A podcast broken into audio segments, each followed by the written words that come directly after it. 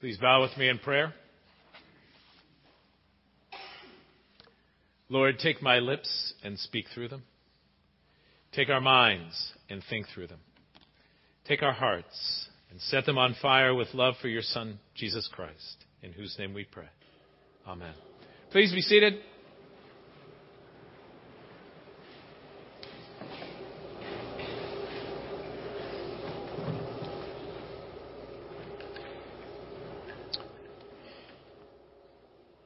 Well, we are continuing on our sermon series through John's Gospel, and we've come to another one of those long stories of Jesus' interaction with an individual. And you only have a part of the story here. Because the whole of chapter 9 is the interaction of Jesus with the man born blind that he heals. And so I'd encourage you at some point to actually go home and when you go home to read the whole of chapter 9 so that you get the whole story together. Because if you noticed in the very first verse, it said the second time. That gives you a hint that you don't have the whole story. And so it's important to really understand the whole context that Jesus had been, if you look at John 8, we talked about this last week when uh, the woman was caught in adultery, that Jesus was teaching at the temple. And, and so we had that interaction. And then we've had other interactions, for example, in, in John 2, the first miracle at a wedding in Cana of Galilee. So we see he has this miraculous power.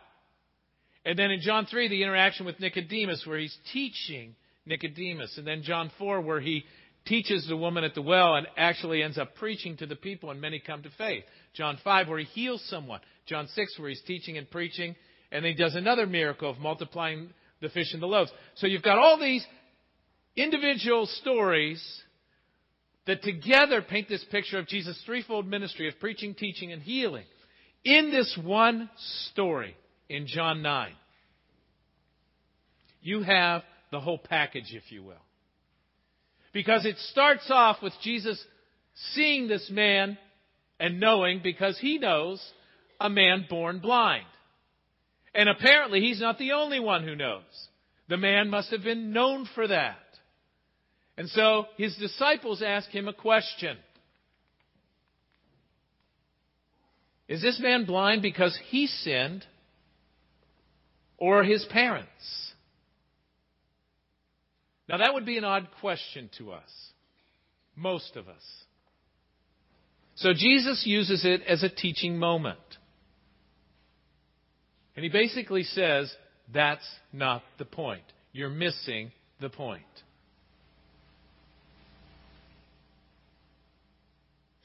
But Jesus is always driving at something deeper. And we sometimes always want to deflect, defer, ask, ask extraneous questions that really don't get to the point of what God is about and what we're supposed to be about. And so Jesus will unpack what is going on. He says, basically, this is really about God working and God being glorified. So he's teaching. And then he brings a healing. And then he preaches later on and unfolds who he is to the man born blind. So we see in this one chapter the threefold ministry of Jesus all together. And it's a wonderful picture of Jesus and what he's about. And that he ministers out of compassion. That that's his heart, always his heart when he ministers. We see it over and over again. Last week with the woman that he forgave. And when he fed the people out of compassion over and over again. Now it's interesting. Blindness is something that most of us are familiar with. We've seen someone. We've known someone.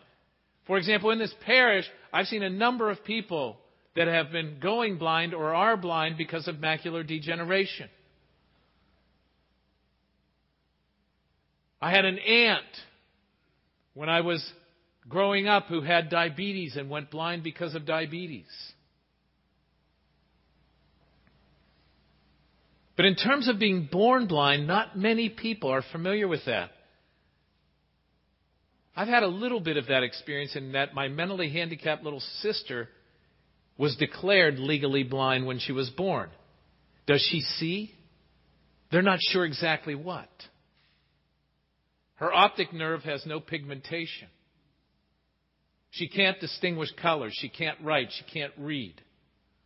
And when she goes to a new place, she kind of feels her way around. She can obviously see certain things, but we're not exactly sure what because she can't explain it. And growing up in Pittsburgh, like most cities, at least back in the 60s when you would walk around the city as a kid, you would see beggars and some of them were blind. But born blind. It's a rarity. And it's a hardship. Anybody who's had a sibling, a child, or a parent with a disability, it's a hardship. And in this particular case, it goes a step further because unlike today where we have social programs, back then, those social programs, you actually have to take it a step further. It was a major hardship for the family because the person was considered cursed. They're not whole. They couldn't worship. And there was a stigma attached. And many people pity the family. I mean, I remember as a kid experiencing kind of pity from other people because of my little sister. I remember that. But I don't know if you've ever thought about this, and I think I probably think a little differently because of my little sister. Do you realize that they had to explain to this man what blindness was? Because what was normal for him was not seeing. How do you explain to a person who never saw what seeing is and that they can't see? Did you ever think of that? It's an odd thing to think about, and maybe it's just my weird mind that thinks like that. But he knew he couldn't function like everybody else. And so the only recourse open to him was his family was going to take care of him all of his life, and he would probably be a beggar. And that's what I remember of blind people in the city of Pittsburgh. A lot of them were beggars.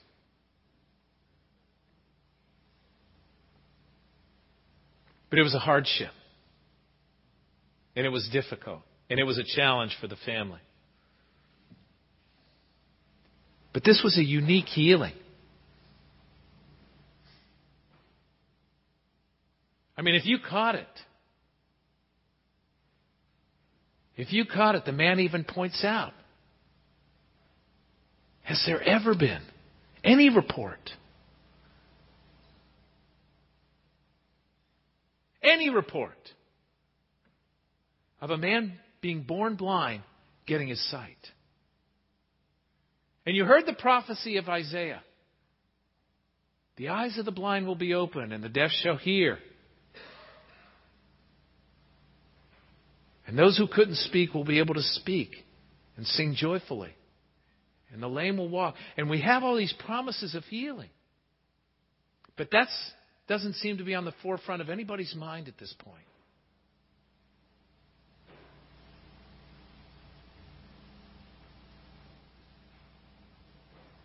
But the man's healed of something that had never been done before.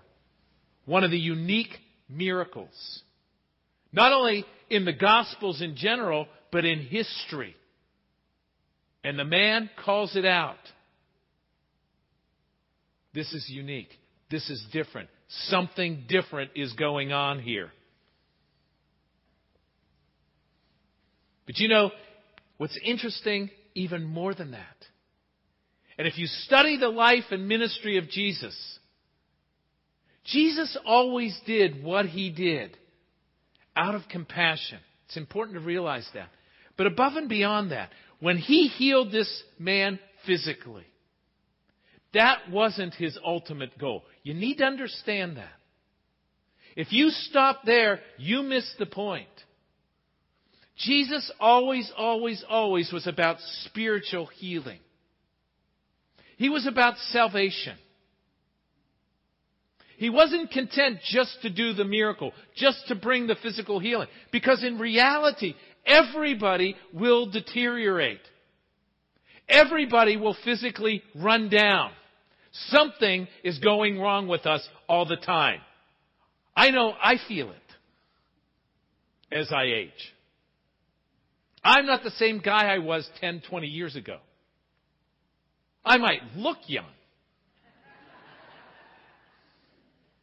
Especially those of you that have been around for 25 years and, or more. But we all slow down, we all deteriorate over time. And eventually we're going to die. So the physical healing is temporary. What Jesus is after is so much more. He's about living life effectively now God's way. He's about our spirit. He's about our emotion. He's about our soul. And He's about eternal life. He's about salvation. Eternal life that begins when we meet Him. And a transformation of life. And a transformation of relationships. It is so much more than just a physical healing. As miraculous as that sounds, and that's what everybody seems to always be after is about the physical and material, it is so much more that He's after for us. And we need to realize that. Because we get so fixated so often on the material and physical. His goal was eternal. His goal was spiritual. His goal was your life and your life eternal. And this man didn't come to the total realization of this right away, by the way. I don't know if you caught it because once again you only got a partial picture. But I want to unfold how this man came to this realization of faith because it's really, really wonderful. And not everybody arrives at faith the same way and in the same progression and the same understanding. But when the man was healed, you need to understand that apparently Jesus just comes up on him. They know who he is. But we have no record of this man hearing Jesus teach or preach. And Jesus heals him. And then Jesus moves on. And the man never sees Jesus at this point, by the way. Never sees Jesus. Who doesn't know who he is? So when they start to inquire and question him, they said, How were you healed? And he said, Well, there was this man, Jesus. He's a man. That's his first description of who Jesus is. He's a man. That's all he knows about him. And then as he continues to get questioned and probed and confronted, which is where our reading begins, he basically, it begins to dawn on him through reflection. And beginning to truly think, maybe through Scripture. This guy's more than just a man. Because in the Old Testament, prophets did miracles, and prophets talked about God. And so he's at least a prophet, so he states it out. He says, well, he's got to be a prophet. I mean, nobody does this unless they're from God. And then they question him further. And he says, wait a second, you don't even know anything about him. You don't know where he's from. Obviously, he's from God. So he takes another step. So we see this unfolding. It begins in verse 11, then it goes to 17, then verse 33 where he says, He's obviously sent from God. Do you want to believe in him too? Now, actually, if you don't catch this, this is actually comical. And one of the reasons it's comical is because this guy, because he was born blind, has never been allowed at the temple because he's not whole. Now, he's addressing the religious leaders, and he's trying to evangelize them. He's trying to tell them about God. He's trying to tell them about how they should believe. And they take a major offense. But what's dawned on him through the questioning and the confrontation and through just his own reflection as he speaks, as, as he experiences, he says, This man is from God. There's something about, he couldn't have done this because no one ever has. No one ever has.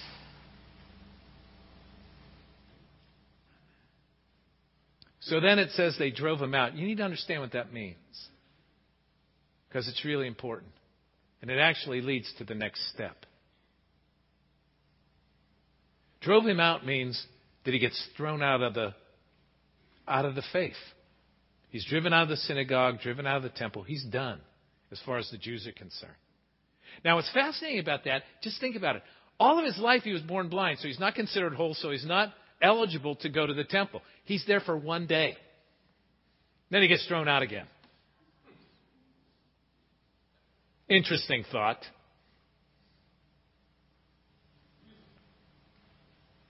But what dawns on him is they've missed it.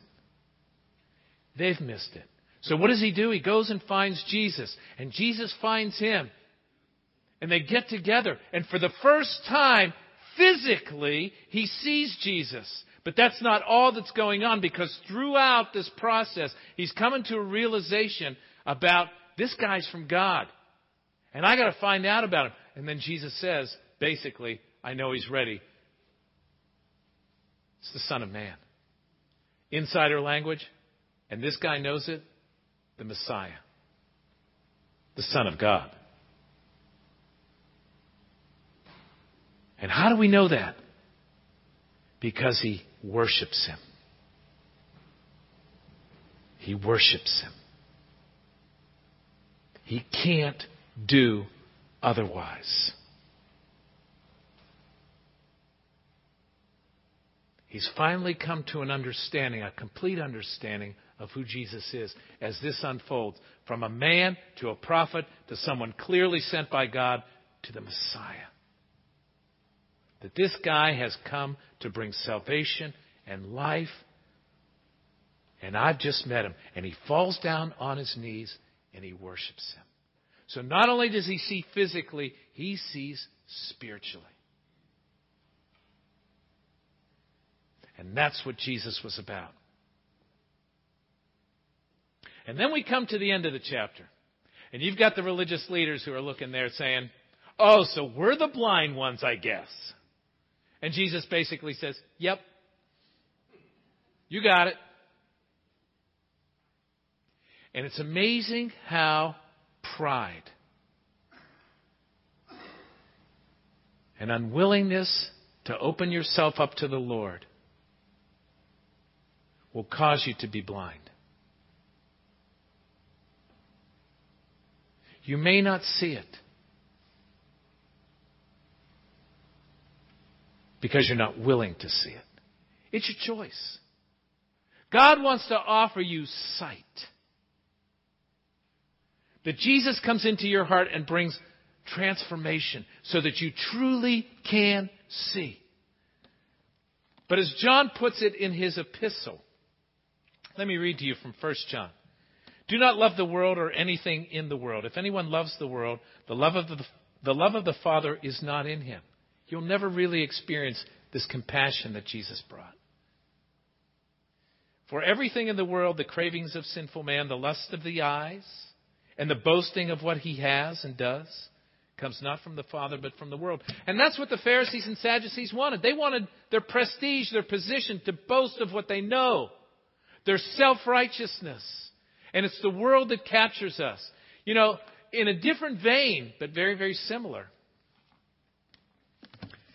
My other Bible, the worldly one, The Economist. The most recent issue. This is an article, and it doesn't matter what the focus is. It's about basically one of the moral stands of our day. But it could be anything. Let me read to you what this guy writes. And he's writing about this particular area, and he's throwing in a couple of other areas that are connected. And he says, The people who say this is sinful is irrelevant. So, in other words, if you believe that this particular moral stance is sinful, you are irrelevant. All right? But what he just said right before that um, people are the best judges of their own interests and should be able to act as they wish as long as no one else is harmed. But I'm irrelevant if I take a different stand than him. Interesting. But then he goes on to say, as he's unfolding his own position, that if you take the other position, that is wrong. Now, wait a second. I'm getting mixed messages here. Do you catch it?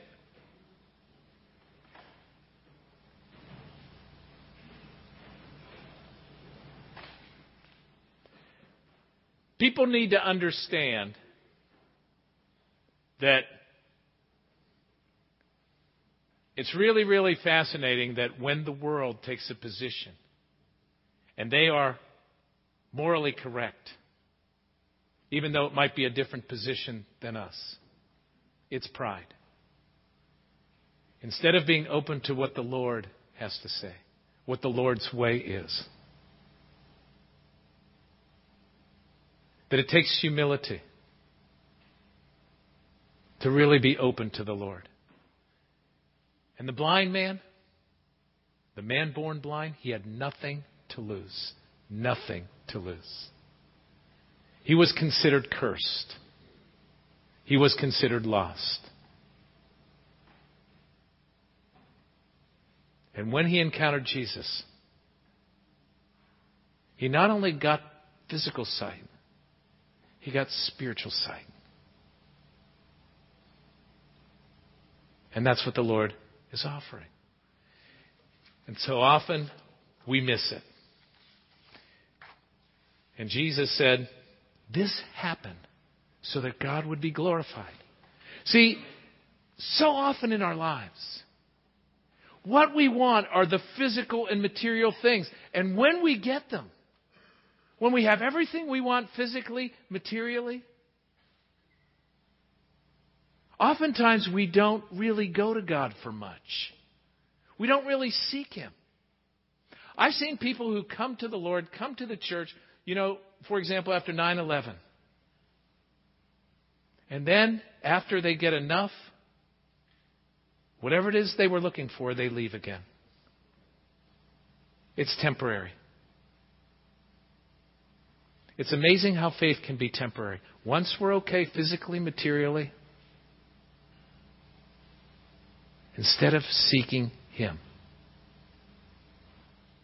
and who He is. Because once we come to that realization, like the man born blind, we worship Him, we follow Him, we seek Him with the whole of our lives for the rest of our lives.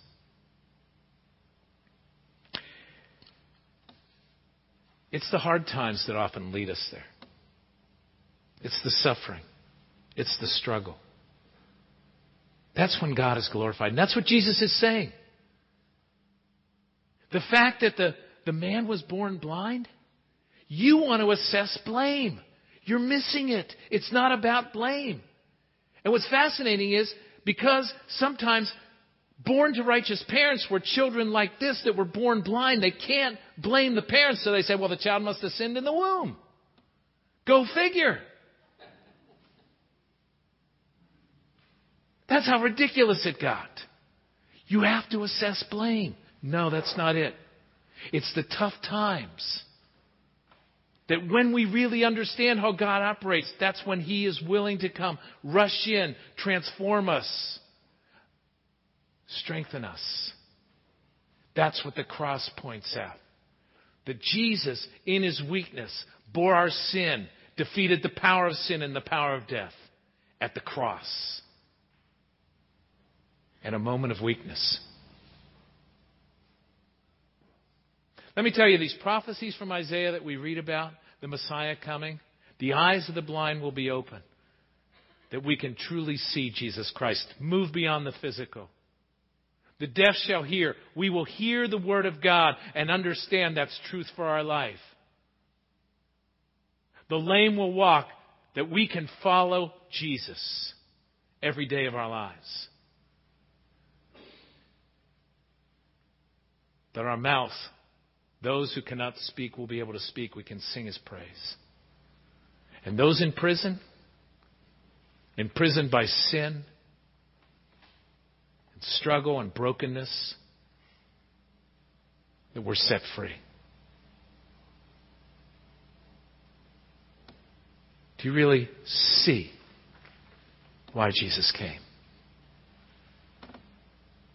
Because he came that you might understand him to be the Messiah, the Savior, the Lord, and your life transformed until you're with him for eternity.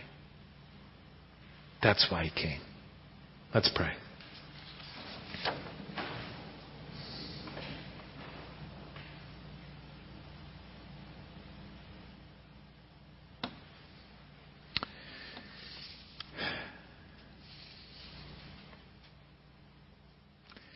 Lord, sometimes our minds, our hearts get so fixated on the things of this world that we lose sight of why you really came. We lose sight of the desire to walk and follow you,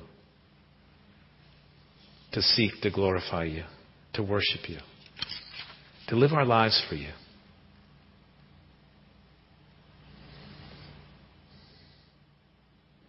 That we have blindness creep into our lives because of the world, because of pride, because of our own sin. Lord, I pray this day that you would open our eyes to the blind spots of our lives, to how the world would cause us to grow blind, that we might truly see and understand that you are the Messiah, you are the Savior and you desire to be our Lord, to transform us, to cause us to glorify you and worship you, and to bring your compassion to a world that's in desperate need of sight. Lord, open our eyes this day. And we pray this in Jesus' name. Amen.